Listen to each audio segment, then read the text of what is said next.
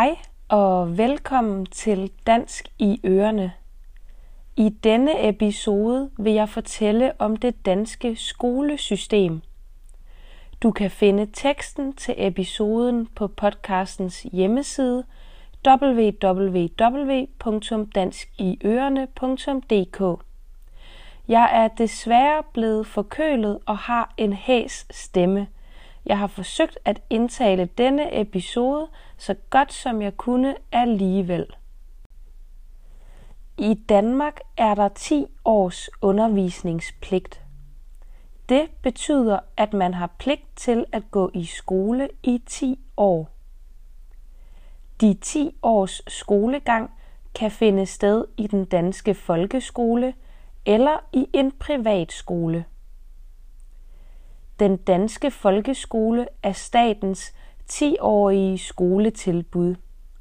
Der findes mere end et tusind folkeskoler i Danmark.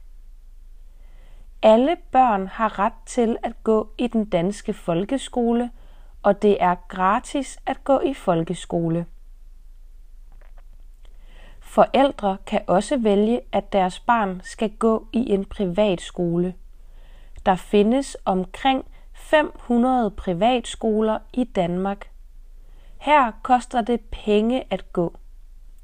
Mange privatskoler har nogle særlige værdier. For eksempel findes der privatskoler, der er bygget på religiøse værdier, eller privatskoler for særligt begavede børn. I meget små byer er der sommetider en privatskole i stedet for en folkeskole, fordi kommunen har lukket folkeskolen på grund af for få elever. I stedet har lokalsamfundet sørget for at etablere en privatskole i lokalsamfundet. Der er dog intet krav om, at de ti års undervisning skal foregå i skolen. Forældre kan for eksempel vælge selv at undervise deres børn derhjemme. Det kalder man hjemmeskoling. I Danmark er hjemmeskoling dog ikke så udbredt. Når børn er cirka seks år gamle, starter de i nul. klasse. Når børn går i nul., første., anden. og tredje. klasse, kalder man det for indskolingen. I denne periode har eleverne følgende fag i skolen: dansk, matematik, engelsk, kristendomskundskab, historie, natur og teknologi, idræt, musik og billedkunst. Der er altså både meget teoretiske fag og mere kreative fag. Mange skoler har også en S F O. S F O betyder skolefritidsordning. S F O'en er åben for elever i indskolingen. S F O'en er åben tidligt om morgenen og indtil sidst på eftermiddagen. Her kan børnene opholde sig, hvis deres forældre er på arbejde før eller efter skoledagen starter. I S F O'en laver børnene ikke skolearbejde. I S F O'en arbejder pædagoger, som laver forskellige indendørs og udendørs aktiviteter og lege med børnene. fjerde., femte. og sjette. klasse kalder man for mellemtrinnet.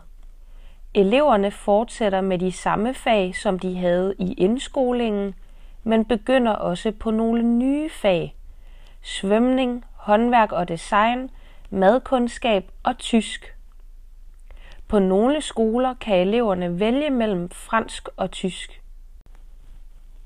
syvende., ottende. og niende. klasse kaldes for udskolingen.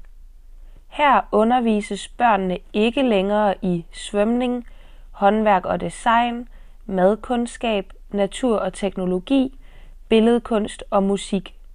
I stedet får børnene nogle nye fag: samfundsfag, geografi, biologi og fysik-kemi.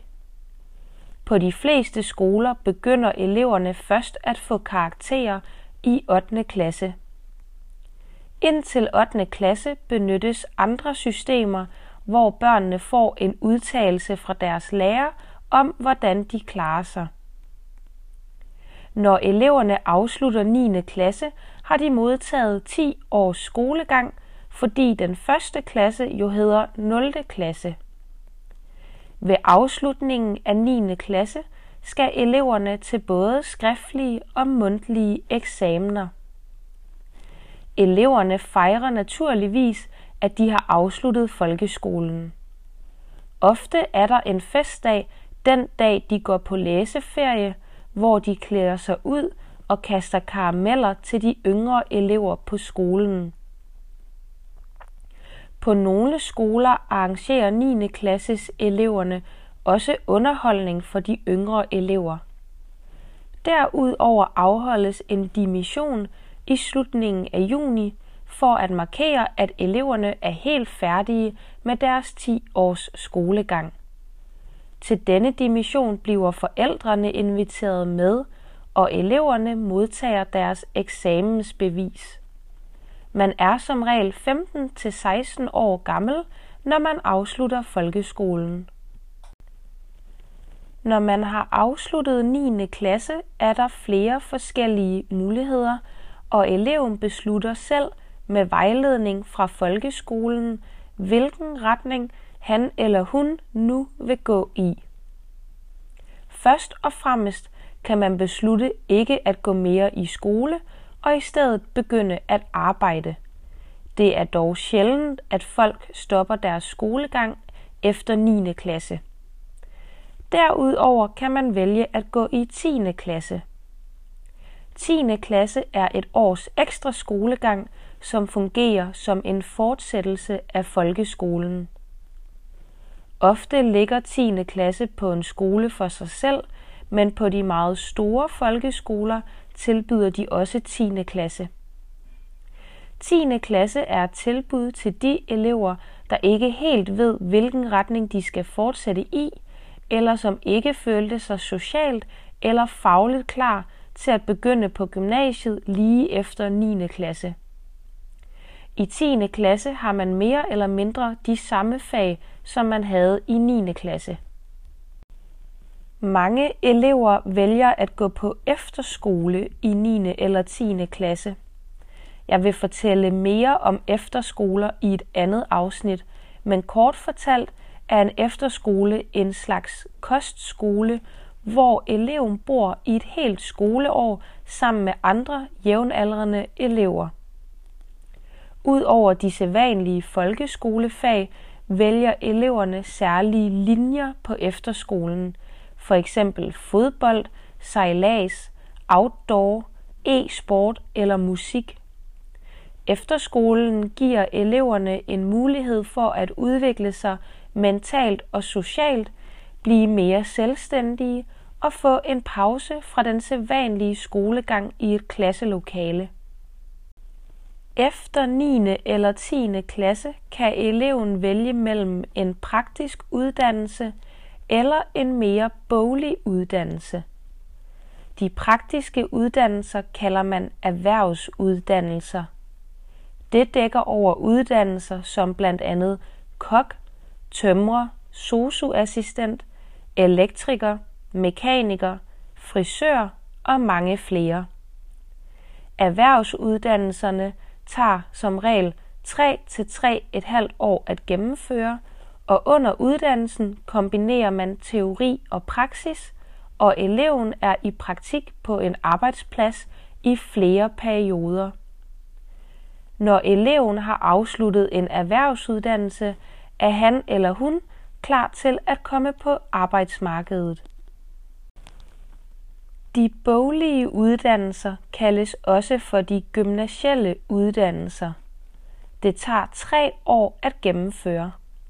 Der findes det almindelige gymnasium S T X, hvor den studerende får en bred grunduddannelse og blandt andet har sprogfag, naturvidenskabelige fag, religionsvidenskab, samfundsfag, idræt, kreative fag, historie og oldtidskundskab. Eleven kan vælge en bestemt retning, for eksempel en naturvidenskabelig retning, en sproglig retning eller en samfundsvidenskabelig retning, og på den måde få flere af en bestemt type fag. Hvis man ønsker en gymnasiel uddannelse med fokus på erhvervsliv og det merkantile arbejdsmarked, kan man tage en H H X i stedet for.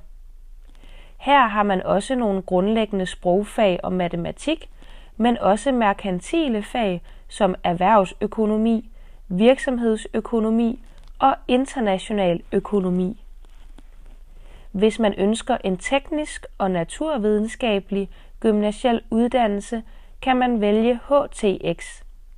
Igen undervises i nogle grundlæggende sprogfag, men derudover er der stor fokus på de tekniske og naturvidenskabelige fag som fysik, kemi, biologi og bioteknologi.